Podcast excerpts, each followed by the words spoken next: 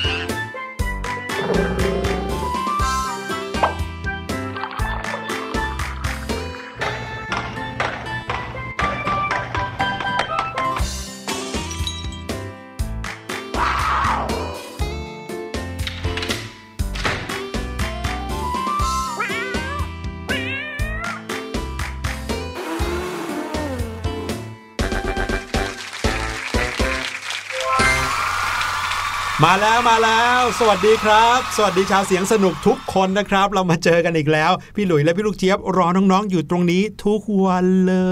ย ใช่แล้วละค่ะ แล้ววันนี้นะก็เป็นอีกหนึ่ง episode เลยค่ะ ที่พี่ลูกเจี๊ยบเนี่ยใจจดใจจ่อมากๆเลย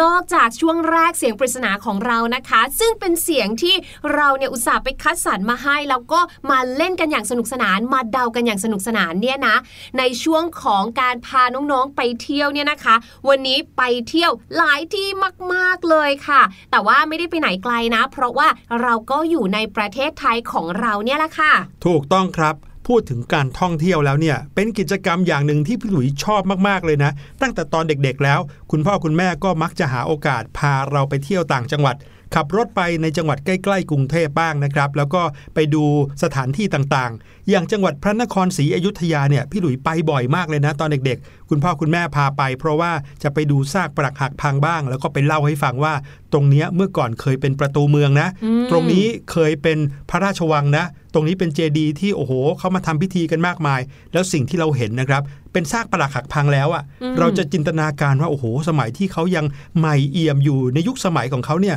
จะสวยงามขนาดไหน เรียกได้ว่าเหมือนเป็นการฟังนิทานแบบที่เราเนี่ยไปอยู่ตรงสถานที่ตรงนั้นเลยอืมทำให้เราได้ความรู้ไปในตัวด้วยเนาะว่าที่ที่เรามาเที่ยวเนี่ยเคยเป็นอะไร หรือว่าเกิดอะไรขึ้น ถึงได้กลายมาเป็นสภาพแบบทุกวันนี้นะคะ ดังนั้นเรื่องราวของประวัติศาสตร์ต่างๆ เรื่องเล่าต่างๆเนี่ยพี่ลูกเจี๊ยบว่าก็ช่วยทำให้การเดินทางท่องเที่ยวของเราเนี่ยนะในแต่ละที่เนี่ยสนุกมากขึ้นไปอีกนะ ใช่ครับ เอาละค่ะ ก่อนที่จะพาน้องๆไปเที่ยวนะ รู้แล้วแหละว่าตอนนี้หลาย ๆ คนจะต้องอยากไปเที่ยวกับพวกเราแล้ว แต่ว่าอดใจรอแป๊บหนึ่งนะคะ ตอนนี้ค่ะ ให้ทุกคนในครอบครัวนะคะ มาลองฝึกโสดประสาทของเรากันก่อนดีกว่าค่ะ ในช่วงเสียงปริศนาของเราวันนี้ค่ะเสียงปริศนาในวันนี้นะครับ เป็นกิจกรรมที่คุ้นเคยกันดี แล้วก็คงจะได้เคยทำกันทุกบ้านอยู่แล้ว ไปลองฟังกันดูนะครับว่าเป็นเสียงของอะไรไปกันเลยครับ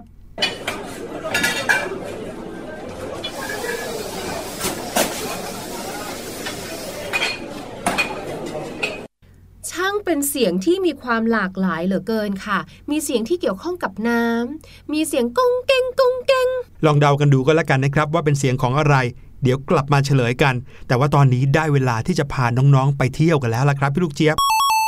อย่างที่เราได้เกริ่นเอาไว้ตั้งยาวเมื่อกี้นี้นะครับว่า เรื่องการท่องเที่ยวนั้นเป็นสิ่งที่เราชอบมากๆเลย ยิ่งถ้าเราได้รู้เรื่องราวของสถานที่ที่เราจะไปเที่ยวด้วยแล้วนะ จะยิ่งทำให้การท่องเที่ยวนั้นมีความสุข แล้วก็สนุกสนานมากยิ่งขึ้น ถ้าน้องๆพร้อมกันแล้ว เราไปกันเลยครับ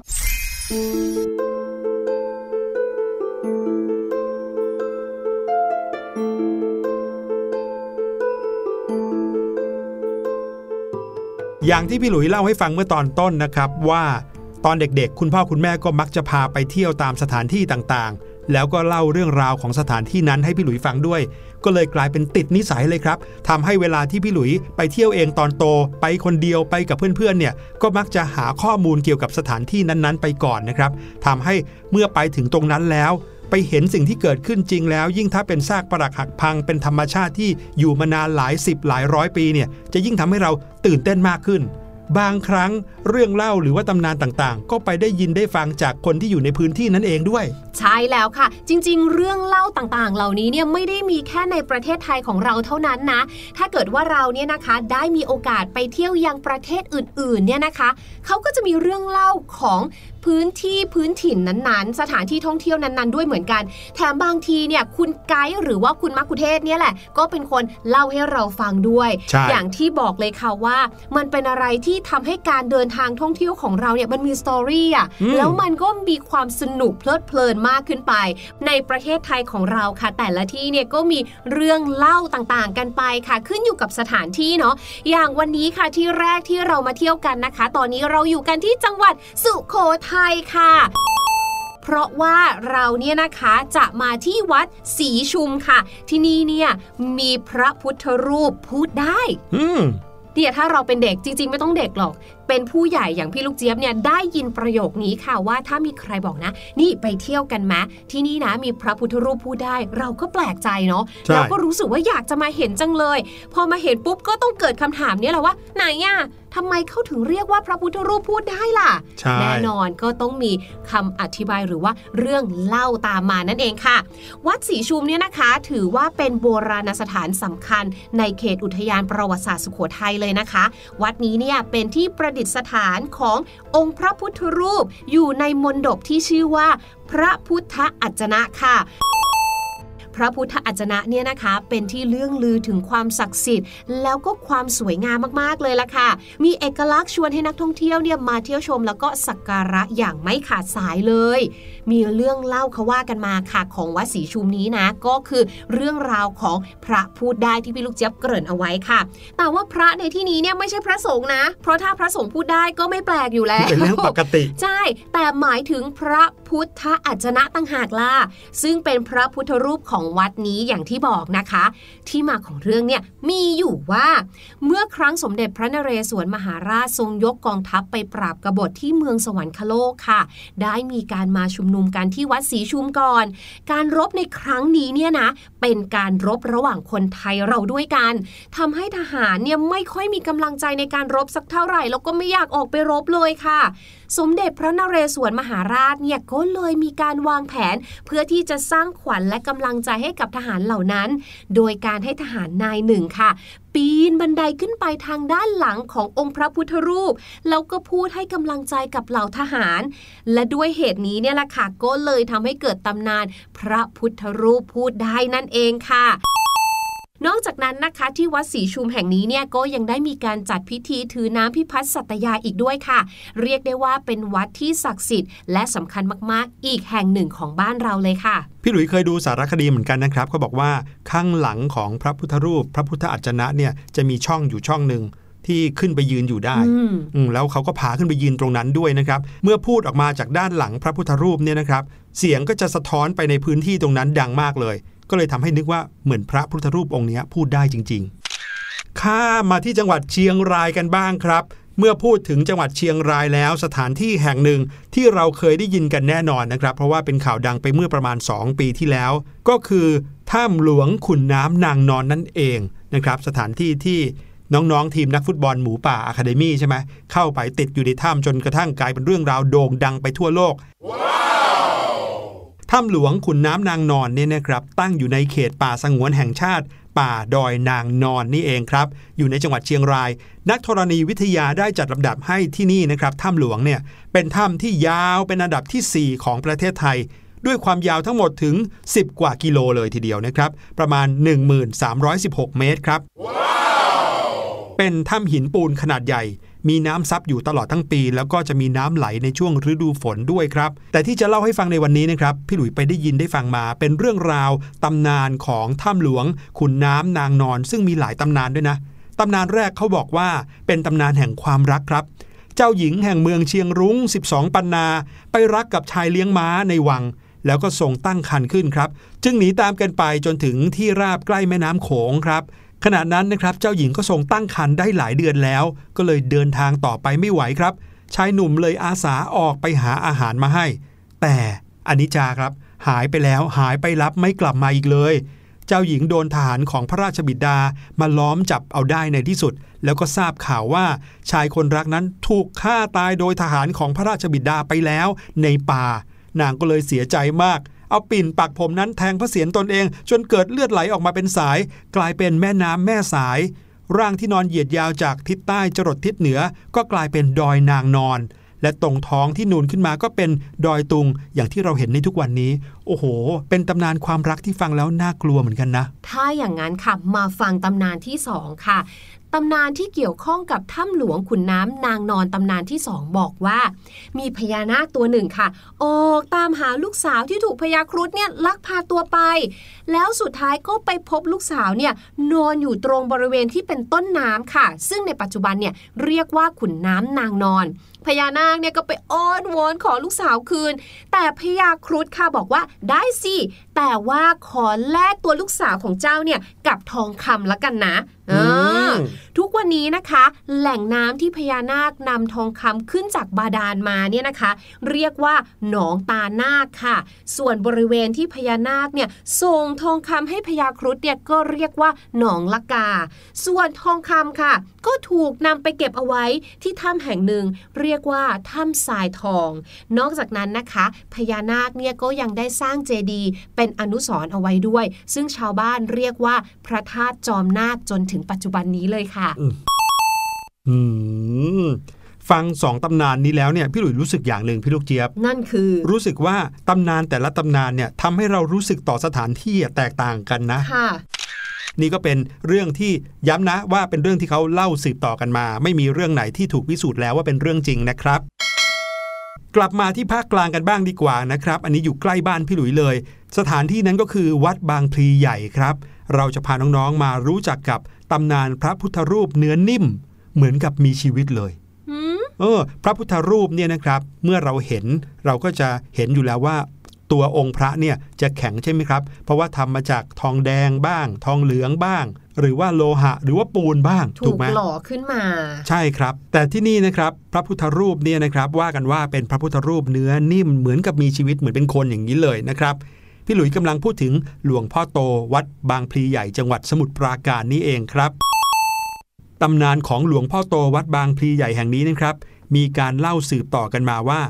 มีพระพุทธรูปอยู่สามองค์ เป็นพี่น้องกัน พระพุทธรูปนะ แต่ว่าเป็นพี่น้องกัน ได้แสดงอภินิหารลอยตามน้ำมาครับ ผ่านย่านชุมชนหลายแห่ง คนในท้องถิ่นจำนวนมากก็ช่วยกันอัญเชิญขึ้นฝั่ง แต่ก็ไม่สามารถอัญเชิญขึ้นประดิษฐานบนฝั่งได้เลย ภายหลังนะครับ พระพุทธรูปทั้ง 3 องค์ก็ได้แยกย้ายกันไปประดิษฐานในที่ต่างๆ องค์หนึ่งได้รับการอาราธนาขึ้นประดิษฐานที่วัดบ้านแหลม หรือวัดเพชรสมุทรวรวิหาร จังหวัดสมุทรสงคราม เป็นองค์พี่นะครับ อีกองค์หนึ่งถูกอาราธนาขึ้นประดิษฐานที่วัดโสธรวราราม จังหวัดฉะเชิงเซาก็เป็นองค์กลางสำหรับองค์หลวงพ่อโตนี้นะครับได้ลอยเข้ามาในคลองสำโรง ชาวบ้านก็ได้อาราธนาขึ้นไปที่ปากคลองสำโรง แต่ไม่สำเร็จครับ ก็เลยช่วยกันต่อแพชะลอพระไว้ไม่ให้พระท่านไหลตามน้ำไปไกลกว่านั้น แล้วก็อธิษฐานว่า หากว่าท่านคิดอยากจะขึ้นไปอยู่ตรงไหน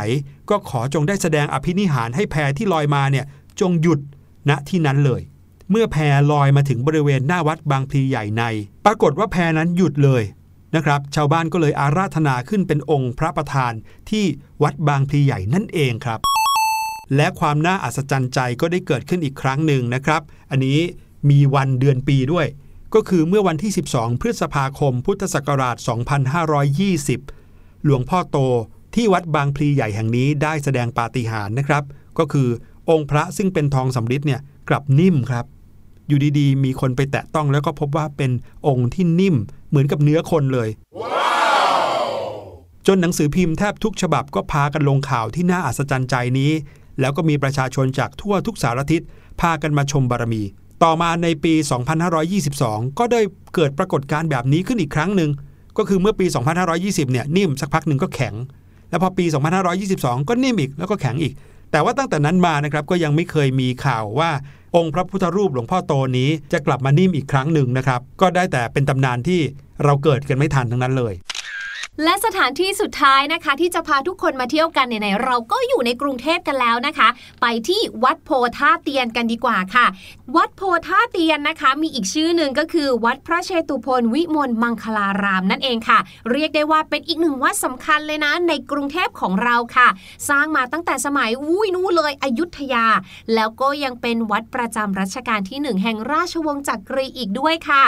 ภายในวัดโพนะคะ นอกเหนือจากความโดดเด่นในเรื่องของการนวดแล้วเนี่ยนะคะ ก็ยังมีศาสนสถานที่สำคัญหลายแห่งด้วยนะ เช่น วิหารพระพุทธไสยญาติที่สร้างขึ้นในรัชสมัยพระบาทสมเด็จพระนางเกล้าเจ้าอยู่หัวค่ะ พระนอน ใช่แล้วค่ะ แล้วก็ยังมีพระมหาเจดีย์สี่รัชกาลอีกด้วยนะคะ แต่สิ่งที่พี่ลูกเจี๊ยบเนี่ยอยากจะพาทุกคนมาดูค่ะ นั่นก็คือยักษ์วัด แจ้งแล้วก็ยักษ์วัดโพนั่นเอง หลายคนน่าจะเคยได้ยินนะชื่อนี้นะ ยักษ์วัดแจ้งกับยักษ์วัดโพเนี่ยแน่นอนค่ะ ก็จะมีเรื่องราวเล่าสืบขานกันมานะคะ เรื่องราวเกี่ยวกับตำนานกำเนิดท่าเตียน ที่บอกว่าบริเวณท่าเตียนเนี่ยนะ ซึ่งเมื่อก่อนเนี่ยเป็นพื้นที่โล่งเตียนเลยค่ะ เป็นผลมาจากอะไรรู้ไหม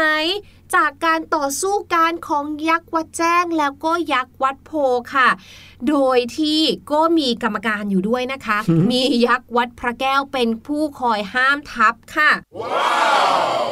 ตำนานเล่าว่ายักษ์วัดโพแล้วก็ยักษ์วัดแจ้งเนี่ยจริง ๆ แล้วเนี่ยเป็นเพื่อนรักกันเลยนะ แต่ว่ามีอยู่วันหนึ่งค่ะ ยักษ์วัดโพเนี่ยไม่มีเงิน ก็เลยข้ามแม่น้ำเจ้าพระยา ไปขอยืมเงินจากยักษ์วัดแจ้งอะเป็นเพื่อนกันไงไม่มีเงินก็ขอยืมหน่อยละกันนะ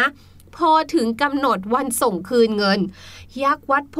ไม่ยอมคืนเงินอืมยักษ์วัดแจ้งก็เลยงงว่าอ้าวทำไมล่ะทำไมไม่คืน ยักษ์วัดแจ้งก็เลยตัดสินใจค่ะข้ามแม่น้ำเจ้าพระยาเพื่อมาทวงเงิน แต่ยักษ์วัดโพเพื่อนมาทวงถึงที่แล้วก็ไม่ยอมให้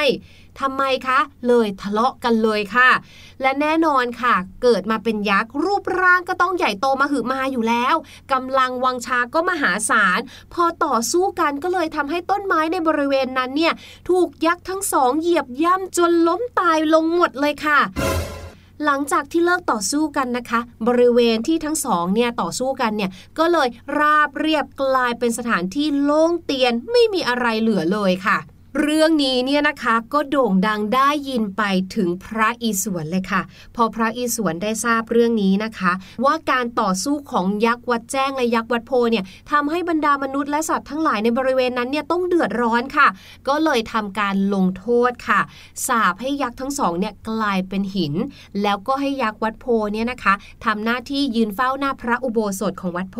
ส่วนยักษ์วัดแจ้งก็ไปทำหน้าที่ยืนเฝ้าพระวิหารวัดแจ้งมาจนถึงปัจจุบันนี้ค่ะอืมตำนานนี้เป็นตำนานที่สนุกสนานสุดมันไปเลยนะครับ มียืมตังค์กันแล้วก็ไม่ยอมคืน จนอ่าทะเลาะกันด้วย เนี่ยเป็นบทเรียนเลยนะ น้องๆ เวลาที่ยืมเงินใครเนี่ยอย่าลืมคืนนะคะลูกครับผมนั่นก็คือเรื่องราวตำนานนะครับ เชื่อว่าในทุกๆสถานที่ท่องเที่ยวในไทยนะ มีตำนานเล่าขานกันมากมายเลย พี่หลุยจำได้ว่าเคยมีตำนานเกาะหนูเกาะแมวจำได้ไหม แล้วก็อีกหลายที่เลยนะครับ เอาเป็นว่าถ้ามีโอกาสก็จะเอามาเล่าให้น้องๆฟังอีกก็แล้วกัน แต่ตอนนี้ให้น้องๆไปฟังเพลงกันก่อนดีกว่านะครับ หลังจากเที่ยวมาหลายที่ก็ต้องหาของอร่อยกินกันหน่อยกับเพลงนี้ของอร่อยครับ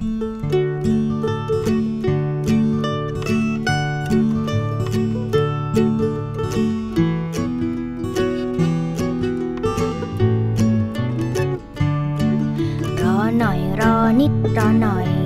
ของอร่อย กำลังจะมา รอหน่อยรออีกไม่ช้า ถึงเวลามานั่งล้อมวง รอหน่อยเด็กน้อยรอก่อนอร่อย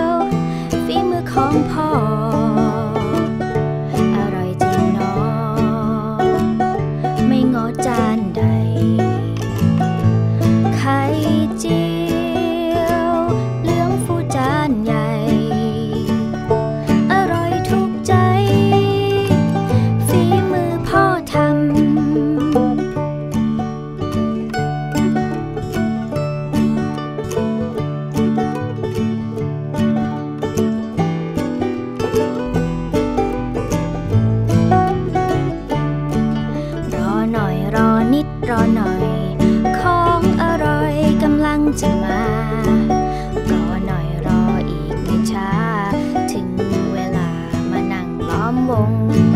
รอหน่อยเด็กน้อยรอก่อน อร่อยแน่นอนกำลังจะมา ล้างมือเร็วไวไม่ช้า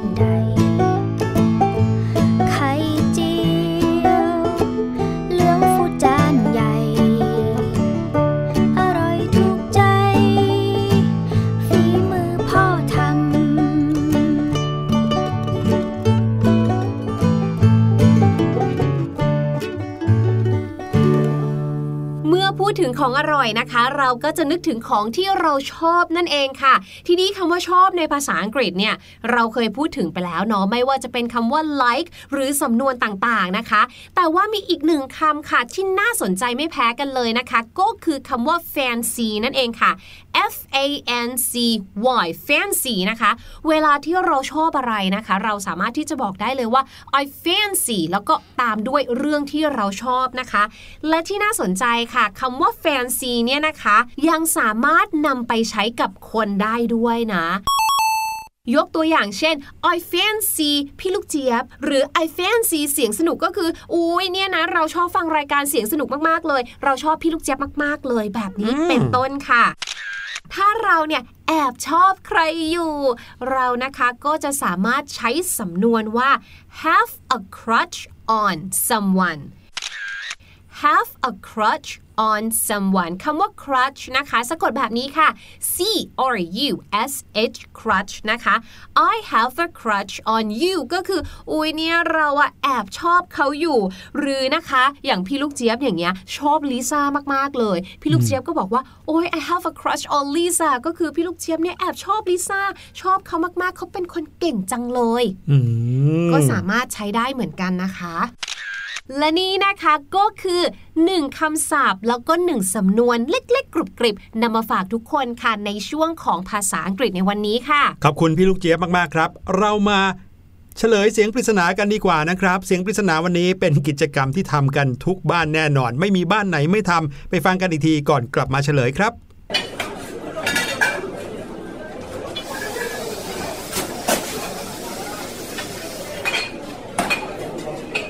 พี่ลูก เจี๊ยบเป็นคนหนึ่งค่ะที่ได้ทำกิจกรรมนี้ นอกจากทุกวันแล้วน่าจะครบ3มื้อเลยด้วยค่ะ เพราะว่าเป็นหน้าที่หลักเลยถูใช่ไหมกต้องค่ะ เสียงที่น้องๆได้ยินเมื่อกี้ คือเสียงของการล้างจาน ล้างถ้วย ล้างช้อน